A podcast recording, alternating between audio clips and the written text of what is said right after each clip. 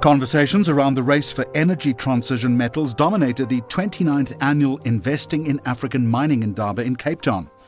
In order to transition to a low carbon world, demand for so called minerals of the future, including cobalt, copper, nickel, manganese, lithium, and platinum group metals, we know them better as PGM, is set to soar as the move to renewables gathers pace. Globally, manufacturers of wind turbines and solar panels are clamoring for copper, while electric vehicle makers are after cobalt, nickel, and manganese for their car batteries. Then there are those PGMs, critical components for hydrogen fuel cells. So, what does all of this mean for South Africa, one of the most minerally endowed countries in the world? To answer this question, we'll be speaking to Nkateko Mathonsi, Head of Research at Investec, along with Herbert Karibe, an Investec Equity Research Analyst. My name's Jeremy Maggs. This is No Ordinary Wednesday. It's an in depth look at what's driving markets, shaping the economy, and changing the game.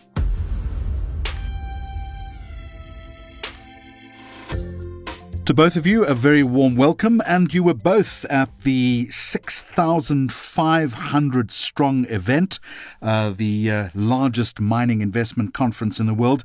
Nkateko, I want to start with you, if I can, and maybe just a broad overview, the general feeling at the event. Was it all doom and gloom given the serious challenges that face the mining sector in South Africa? Or did you sense some optimism, some silver linings? Thank you, Jeremy. I, I think the energy was pretty positive, particularly considering the challenging global backdrop. Cape Town in general was full, a lot of side conferences and engagements on the back of the mining indaba. I personally think the excitement and energy was as a result of the continuing focus and interest on new energy transition metals, especially from developing countries who are looking to Africa to secure their future supply. It is actually an investing in Africa mining conference and not necessarily South Africa only. In the context of South Africa, the elevated coal prices, platinum group metals, and gold above the marginal cost of production possibly also added to the excitement and positive energy during the conference. And then there is China and the consensus expectation that we will see the rebound in that economy as a result of the reopening. And that should be positive for mining in general. I think all these factors provided a good base for positivity. However, as you mentioned, Jeremy, the story for South Africa was and is overshadowed by the state of infrastructure and constraints, particularly related to electricity and rail. So there was a little bit of gloom as far as South Africa is concerned, but mainly related to infrastructure and the current constraints. Herbert, other than the energy transition metals that Nkateko has referenced and I also alluded to in my introduction, what were some of the other key themes perhaps that stood out for you? Uh, Jeremy, good to be back. For me, two things stood out. And one, the first one being Africa is very much aware of what she has and she is looking for a better deal. Not looking to export all the value, not this time around. Beneficiation seems to be a key deal maker. And while the West demands stability and certainty, Africa is very much looking for beneficiation. So the two have to find each other somewhat in the middle. The other one is around sustainability. ESG was a big deal, or rather, it, it came up time and again. Local communities must benefit. I think the minds are catching on, and the respective countries must also benefit and companies should leave the countries better off or at the very least the same as they found them, not worse off. So to sum it up, ESG and uh, pretty much Africa looking for a better deal relative to history, if I can put it at that. Now, that makes perfect sense. Let me pivot now to this uh, topic of energy transition metals. As Nkateko said, it's one of the, the key reference points coming out of this uh, of this event. Now, if I'm not mistaken, and Nkateko, correct me if I'm wrong, it's a big figure, something to in the region of 400 new mines will need to be built globally to meet the demand. If that's the case, what reserves does South Africa have of the so-called minerals of the future? And I guess we'd look at that in terms of comparing supply to other African countries. 100%. So let me start it this way. The major new energy transition metal is actually copper. That is the metal that currently everyone is um, running after. And this is because copper is technology agnostic. Uh, what do I mean by technology agnostic? Copper will remain necessary irrespective of the electrification technology that dominates in future. Irrespective of what battery technology we actually deploy in future, copper will be required because it is the metal that is necessary for electrification. Meanwhile, other commodities or other minerals such as lithium, they're very much dependent on the technology that will be dominant in future. So when you look at South Africa and you look at our reserves or our current known reserves, and I'm not talking resources as yet, the major reserve that we actually hold in South Africa is coal. We are among amongst the global leaders as far as coal is concerned. We also the number one holder of reserves as far as the platinum group metals are concerned. As far as um, uh, chrome as well, we have leading reserves as far as chrome is concerned. Manganese is also manganese is a new energy transition metal, and we have significant reserves of manganese. But when it comes to nickel, copper, lithium, at this point in time, we do not have significant reserves of those metals. And those are the ones that are on the forefront as far as the new energy transition is concerned. And you asked the question of we, we need to look at it relative to what other countries actually have. And if you look at other African countries, and I'm talking SADC, I'm talking Zambia, I'm talking the Democratic Republic of Congo, they actually have the high grade reserves and resources of copper. The copper belt runs through Zambia and the DRC of, of cobalt. Uh, the majority of uh, cobalt reserves are in the DRC and of nickel. So long and short is the countries that will be top on that list as far as reserves and resources are concerned, it will be the likes of Zambia and, and the DRC. But I mean, South Africa, when we were mining in Indaba, we hosted a session with the Department of Minerals and Energy, and we're looking at exploration. So South Africa is putting a concerted effort into actually reviving the exploration sector and, adra- and attracting exploration, increased exploration spend into South Africa in order to quantify whether we have higher quantities of the high value new energy transition metals. But as things stand, our neighboring countries countries actually have uh, the highest quantities of the nickel and the copper and the cobalt uh, and related metals. Just very quickly, I want to pick you up on that phrase concerted effort. Given that we've got to renew or double our efforts in the exploration side, are you still seeing perhaps short or medium term opportunity for South Africa to participate in what is patently a race now for these metals? 100%. I think definitely we're on the right track as far as uh, exploration is concerned. But I also feel, and this did come out during Mining Indaba, I also feel there is an opportunity for South Africa to play, especially on the downstream processing of the minerals. Africa has actually woken up to realize that the greater value as far as mining is concerned actually sits in the beneficiation of the minerals. That is where you are able to create increased number of jobs, which will be possible positive for our environment. So I think in exploiting this new energy transition metals, almost every country is looking at how they are able to maximize a value from this current structural change. And, and beneficiation is actually the focus for most countries to a point that one, I think it was the World Bank during uh, Mining Indaba, actually highlighted that OECD countries are committed to ensuring that there is value add within Africa of these minerals as they try and secure supply for the future. So I think Africa will definitely focus on beneficiation. South Africa in general is by virtue of having been mining for a number of years, is a bit more far advanced as far as beneficiation is concerned. So I think that is where, if we work with the other countries, with our neighboring countries, the DRC, the Zambia, uh, with the SADC countries, we could actually share our expertise, even in terms of infrastructure. South Africa, as much as we have constraints within our current infrastructure, but South Africa is far more developed compared to our neighboring countries. And I think there is quite an opportunity where South Africa could actually partner with the other countries on a skills level, on an infrastructure level, and on a technology level as far as the beneficiation and the value add within the supply chain is concerned. We are going to continue this conversation in just a moment. Uh, just before we get there, I would like to remind you that a new episode of No Ordinary Wednesday drops every fortnight. Please don't miss it. Subscribe to Investec Focus Radio SA wherever you get your podcasts. And if you like the channel, please take a moment to rate us.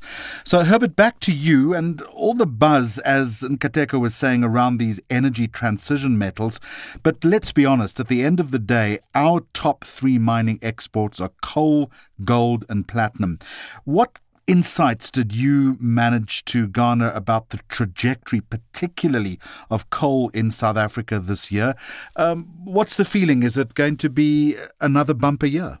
So, coal is still very much integral to our way of life and the rest of the world. Still critical for the energy mix. So, on our end, we just need to deliver the production volumes and export volumes. But on the production front, there are challenges. We have load shedding, and more recently, we have excessive uh, La Nina rainfalls. On the export volumes or export side, we've got Transnet. So if we can deliver the volumes, there is no reason why it cannot be another bumper year. Yes, prices have moderated off recent highs, but they are still well above marginal cost of production. So we just need to deliver the volumes and uh, pretty much then we should be fine on the back of that. And what's your sense on gold?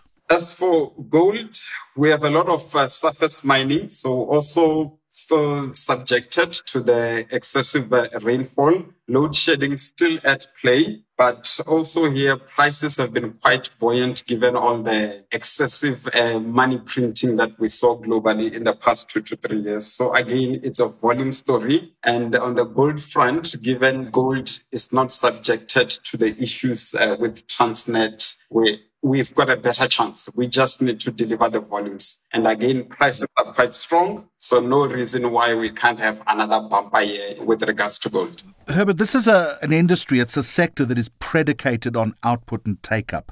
We know that China is the biggest consumer of minerals in the world, but also demand has dropped as the country is still grappling with COVID lockdowns. So, when are you expecting this demand to come back to pre COVID levels?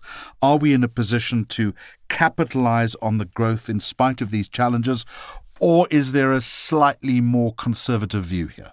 So China is likely the tide that's going to lift all the boats. So directly or indirectly, South Africa will benefit. We should get our house in order to be able to realize maximum benefit. China needs coal, China needs PGMs. We've got all of that. Whether they are buying it from us or from our peers, either way we benefit through a higher price. We just need to deliver the goods. So execution is key. With regards to going back to pre-COVID levels, that's a hard one. I'm not even sure if China wants to go back to pre-COVID levels. China's economy pretty much a commodity hungry one. That's how the economy was built up. But I think the new blueprint is geared towards services. They want to be a more a more service oriented economy. We will see the pent up demand, but whether we go back to pre-COVID levels too soon to say. China's aspirations are now towards a service economy and less so a commodity hungry economy. Herbert uh, Nkateko mentioned uh, sustainability a little bit earlier on. We know that ESG is a key focus for global mining companies represented at this event. What's the sense as far as South African companies are concerned? Do we stack up or are we simply focused on keeping the smelters on? I think it was pretty interesting uh, sitting at Mining Indaba listening to the many presentation by different mining companies and just almost all of them ESG was central to what they were presenting. So the ESG movement, if I were to call it that, has actually taken off. And I think there is quite a bit of being genuine about it that I see as far as South African companies are concerned. Fair enough, if you had to compare us to global companies or global mining mining companies, the fact that the majority of electricity that our mining companies use is uh, derived from coal, that puts them a bit at at a disadvantage. But the silver lining, if I put it that way, is the one figure that was doing the rounds at Mining Indaba is there's about nine gigawatts of renewable energy on the pipeline. And the majority of that is actually by the mining company. That in itself will solve for the constraints that we currently are experiencing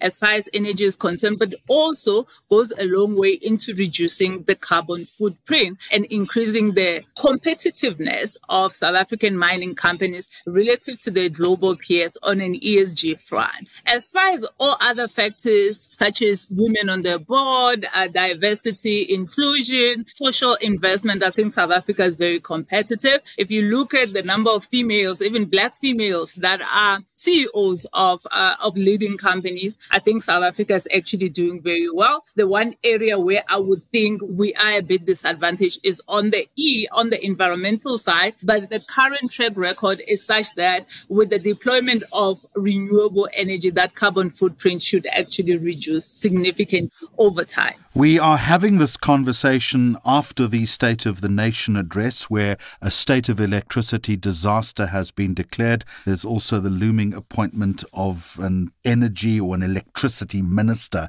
So, Herbert, we can't have any discussion on mining without mentioning energy and the various crises around that.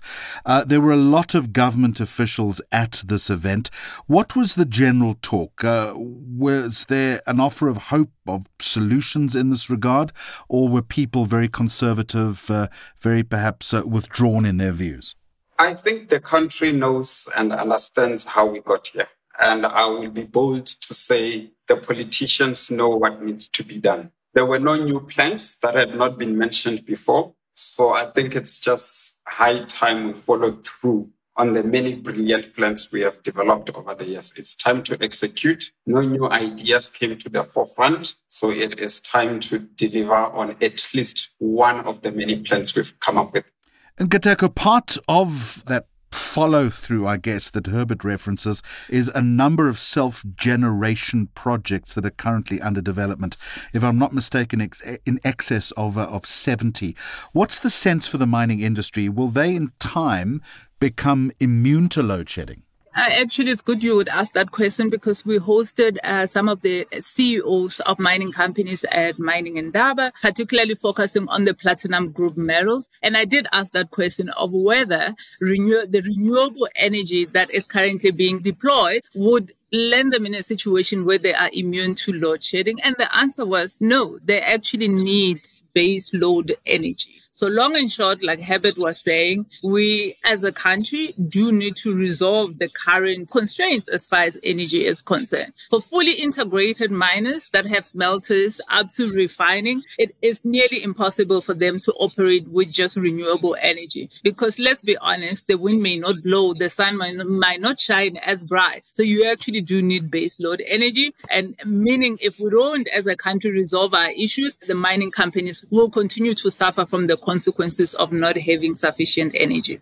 And Herbert, let me give the final word to you then. The theme of this year's uh, Indaba, unlocking African mining investment, stability, security, and supply. So, leading on from what uh, Nkateko said, do the discussions, did the discussions that you've heard at the conference give you the confidence that we can really unlock investment into South African mining? I think despite all the challenges that we've got, we still have a lot going on for us relative to the rest of Africa. My concern is really we move at a snail pace. And at this rate, I worry that we may lose the first wave or first round of investment. Other countries, it is known that they have these minerals. We are yet to prove that we've got these minerals. And our infrastructure narrative does not help. However, we are moving in the right direction. We just need to accelerate the pace at which uh, we are coming up with these initiatives as well as implementation. But execution will be key. I think we know what we need to do. And I think that's a good place uh, to end the conversation. Nkateko and Herbert, thank you so much for joining us on today's uh, episode and for sharing those insights into the enormous challenges but uh, real opportunities facing the mining sector. Just a quick note please look out for our next episode of No Ordinary Wednesday on March 1 as we continue to explore the topics that mean the most to you and your money. If you haven't yet added us to your podcast feed, search for Investec Focus Radio SA wherever you get your podcasts. Hit the subscribe button. And don't forget to rate us if you like the channel.